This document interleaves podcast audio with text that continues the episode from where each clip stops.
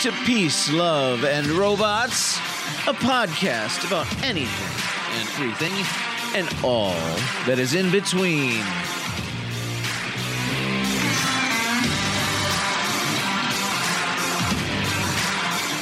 I am your host, Jeremy, and this is episode number 17 for December 30th, 2020. Woo! In just about 48 hours, we'll be looking at the light of another year, and I cannot be alone in hoping that that particular light at the end of the tunnel is not a train this time. As always, this podcast is brought to you by the ads you hear at the beginning and end of the show. So if you listen all the way through, I will be forever in your debt. All right. I hope your Christmas, if you celebrate it, was as wonderful as mine was. uh, in a year full of its own highs and lows and challenges, big and small, the normalcy of a quiet day with family was kind of a nice reprieve, wasn't it? I didn't even look at uh, the news, and unfortunately, there was some stuff, some stuff that happened in the news that day. But uh, it was just nice to uh, to sort of relax, right? But it was a long week, despite that. It really was, and I fully intended on spending this episode talking about what was good in this past year. And I'm going to do that. But I'd be remiss if I didn't take a moment to talk about Brodie Lee. A few episodes ago, I mentioned my love of pro wrestling. I, I confess to you. And honestly, I'm I've been planning on keeping wrestling talk on this show at a minimum.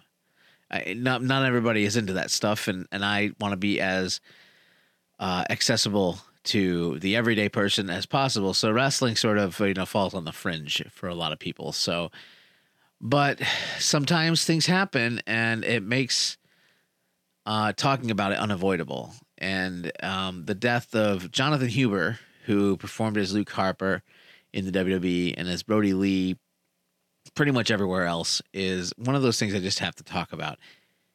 It's not because I'm a wrestling fan that I want to talk about it, really. It's not just because he was only 41 and in the prime of his life. It's the larger story of a man who, by all accounts, was a doting father, a loving husband who worked hard to provide for his family, doing something that he loved. And if the countless tributes online are any indication, you can look on Twitter. It's all they're all over the place. He was also a guy in a business full of deplorable people. He was actually one of the good guys, uh, beloved by everybody. John portrayed an absolute crazy person on screen, a madman, if you will. And whether he was sporting this big disheveled beard and a dirty tank top, or more recently a manicured beard, still long, but uh, he had a knot top ponytail and he wore well tailored suits. As a character overall, he was a vicious, take no prisoners kind of wrestler and a fantastic heel, which is wrestle speak for bad guy. But the best actors are able to portray any characteristic, and he was really a remarkable actor. He, not only was he wrestling in the ring as an actor, but he was he acted in a film. And I think he did some TV appearances as well, because he's really good at it, and because the John that people knew outside of the ring was soft spoken, kind, and very, very funny. Um, I had the privilege of meeting him a few times. For a time, I was a co host on a pro wrestling radio show here in Rochester called The Pain Clinic, which is still on the air on 1280 AM WHTK. And you can also find it online. If you just search for Pain Clinic Pro Wrestling Talk Show, it'll be pretty easy to find. And John was a hometown guy. He grew up in Rochester and he loved it here. And he loved everything about the city. And until he signed with AEW, All Elite Wrestling, he lived here, even though he could have moved whenever he wanted at that point. And uh, well, he actually moved down to where he was in Florida before he signed with AEW, but that's besides the point. I don't want to get my facts all mixed up, but he did move to Florida after a while. Um, but he visited the the pain clinic at least once during my tenure. He actually was a former co-host. He was on the show long before I was, and he was really a great guy. He had this infectious sense of humor, and it was sometimes dark but very funny. Never mean spirited. Uh, everything he did was like a gentle ribbing on people that he loved, and uh, he was incredibly humble for a guy who had pretty much the world at his at his feet. He could have done anything. Um and he was just a very very humble guy, very kind. Um he I, I once even I encountered him outside of the context of the radio show because I uh, for a while I worked as a toll collector on the throughway and uh, he came through my lane and I yelled his name, Brodie Lee, from my booth. and he laughed. And he said hi to me by name. And that kind of showed how, how cool he was. He not only said hello, but he remembered who I was because of the radio show. You know, I'm just a, you know, a normal guy. Um, and he didn't have to remember my name, but he did. And I thought it was cool. Um, the world is a little sadder without a minute. And my heart just breaks for his wife, Amanda, and their two sons. He uh, passed away suddenly from a lung ailment that was not COVID related at all.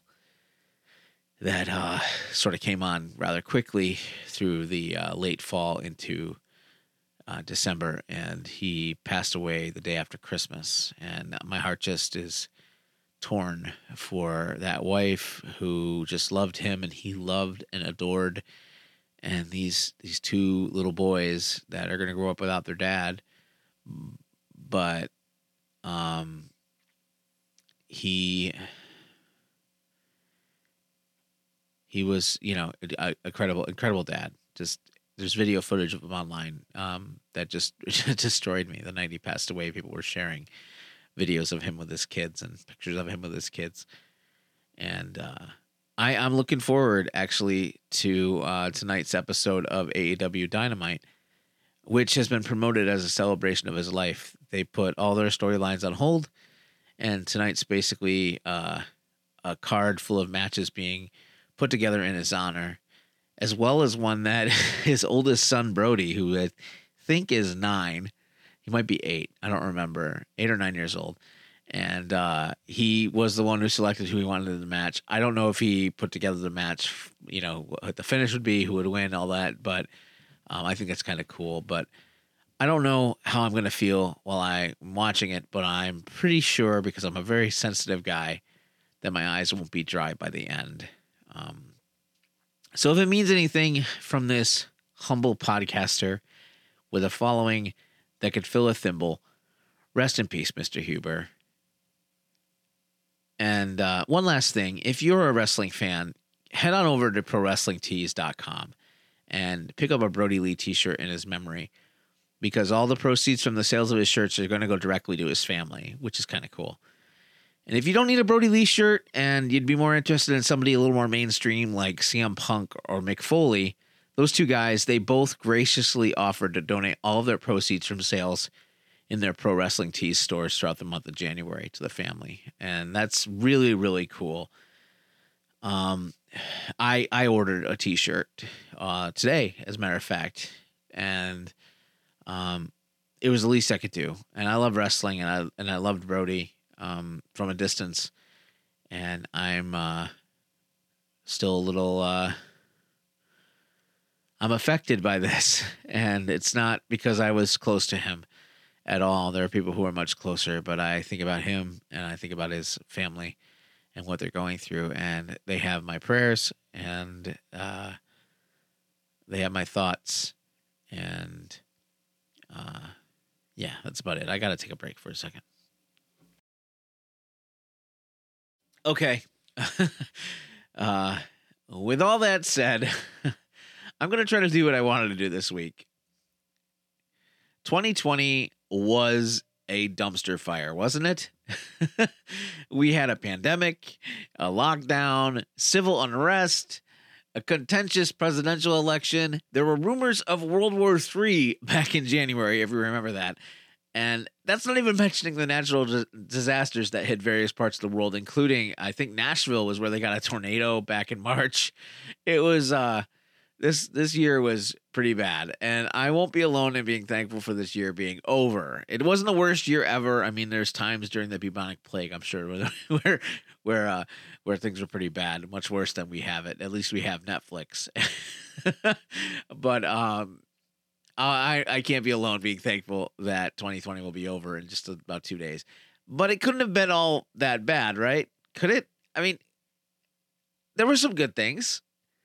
So let's talk about the good in 2020 for a minute, okay? Let's start with online. There was some good news starring John Krasinski. He did this for a number of weeks towards the beginning of the pandemic, and he, uh, I think he retired it, you know, probably in June or maybe middle of May. I don't remember, but it was really, really fun to see uh, the good stuff that was happening around our country in the midst of lockdown and pandemic. And I don't think I went a single episode without tearing up a little bit with some of the things he did. Like he got uh, this young girl, she missed out on her birthday trip to see Hamilton, and he got the entire cast of Hamilton to show up and sing her favorite song to her, and that was kind of cool.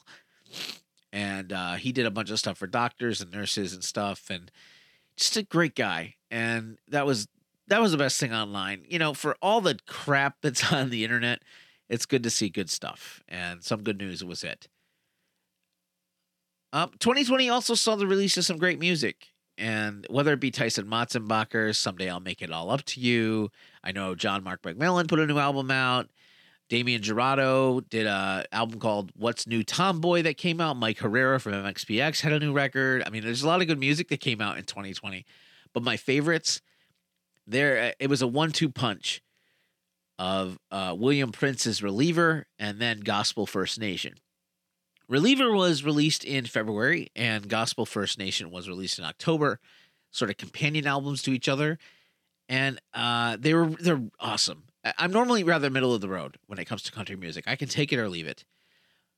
But these two records are so good, they transcend the genre of country. It's just uh, if you don't know who he is, it's William Prince, and uh, your homework is to try to get acquainted with his work in the new year. Okay, look him up. He's on everywhere. Um, he even has a podcast where he goes over every song and plays every song on a, on each album that you can check out.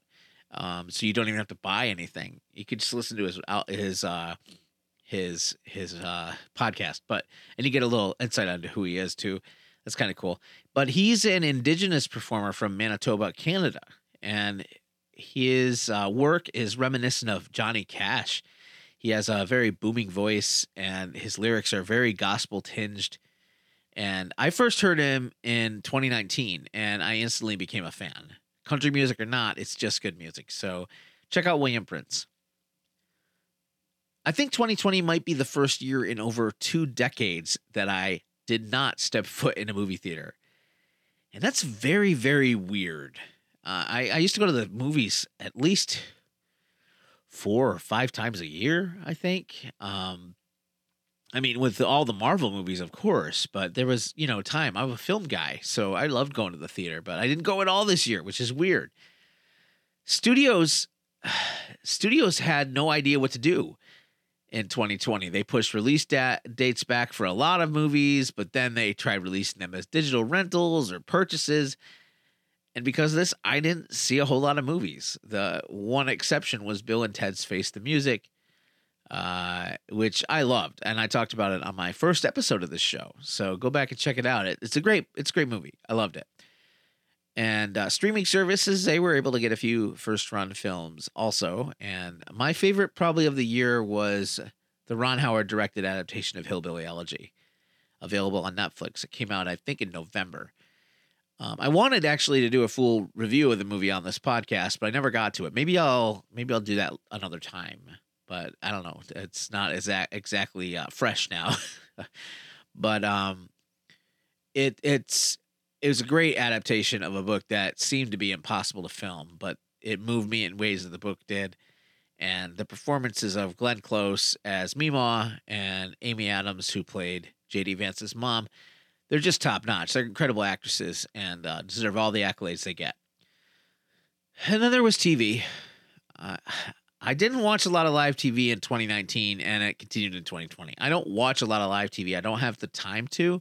So I will stream things with the occasional episode of Jeopardy or I, I do watch every episode of AEW Dynamite live, but I stuck to streaming for the most part. And the highlight of streaming TV for me was hands down Cobra Kai. And it was new to me. It wasn't new because it was on YouTube Red, which I don't think anybody subscribed to. But uh, it was new to me and it came out in August and I absolutely loved it. Binging that show over just a few days was a total delight. And I'm really looking forward to season three, which comes out this Friday, January 1st, starting 2021, 2021 off uh, in a good way. I'm very, very excited about that. And uh, I'm looking forward to it. I didn't read nearly as much in 2020 as I would have liked. I did listen to a lot of books on audio Audible or through Libby and with my library. Um, but the best book that I read, which I'm probably going to read again, was Adorning the Dark by Andrew Peterson. It's a great book about creativity and the kingdom of God. It's a great read for artists of any medium. And uh, I do plan on going back and revisiting it because it's that good and it's a good reminder. And uh, I did recently get a Kindle Paperwhite, which will make reading a bit easier for me in the coming year. I think I'm going to try to read one book a month, read or listen to on audio, Audible. I think uh, that's a good goal to have. But I'll go. I'll talk about goals next week. Personally, 2020 was a good year. I started this podcast, and here I am, 17 weeks in a row. Even though this show and last week's show were later than I would have liked because I, uh, you know, I'm on, I'm on vacation from work, so I'm a little more relaxed in my schedule. But uh, I've I'm 17 weeks in a row. That's pretty good for me, and I plan on continuing.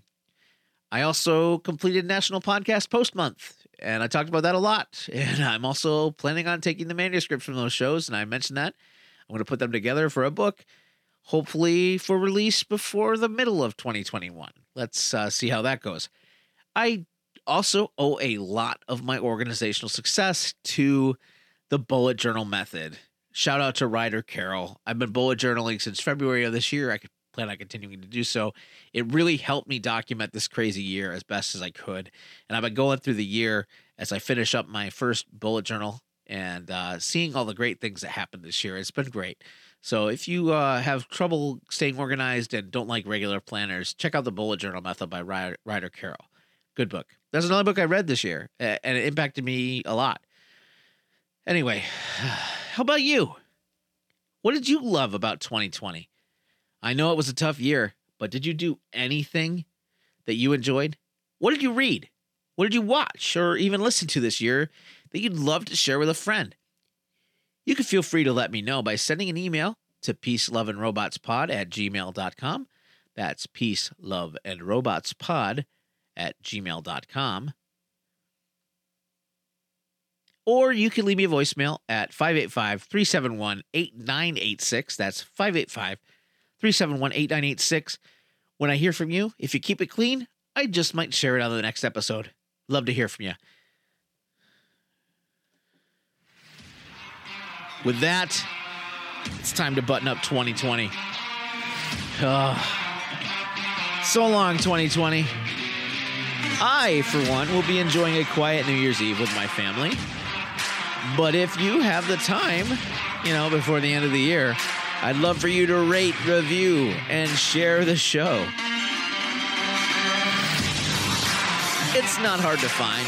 I'm on Apple and Google Podcasts, Spotify, iHeartRadio, and most recently, Audible. How cool is that? And if uh, Jon Huber, the late Brodie Lee, had anything to say about it, he'd say, Peace, love, and robots. Yeah, yeah, yeah, yeah.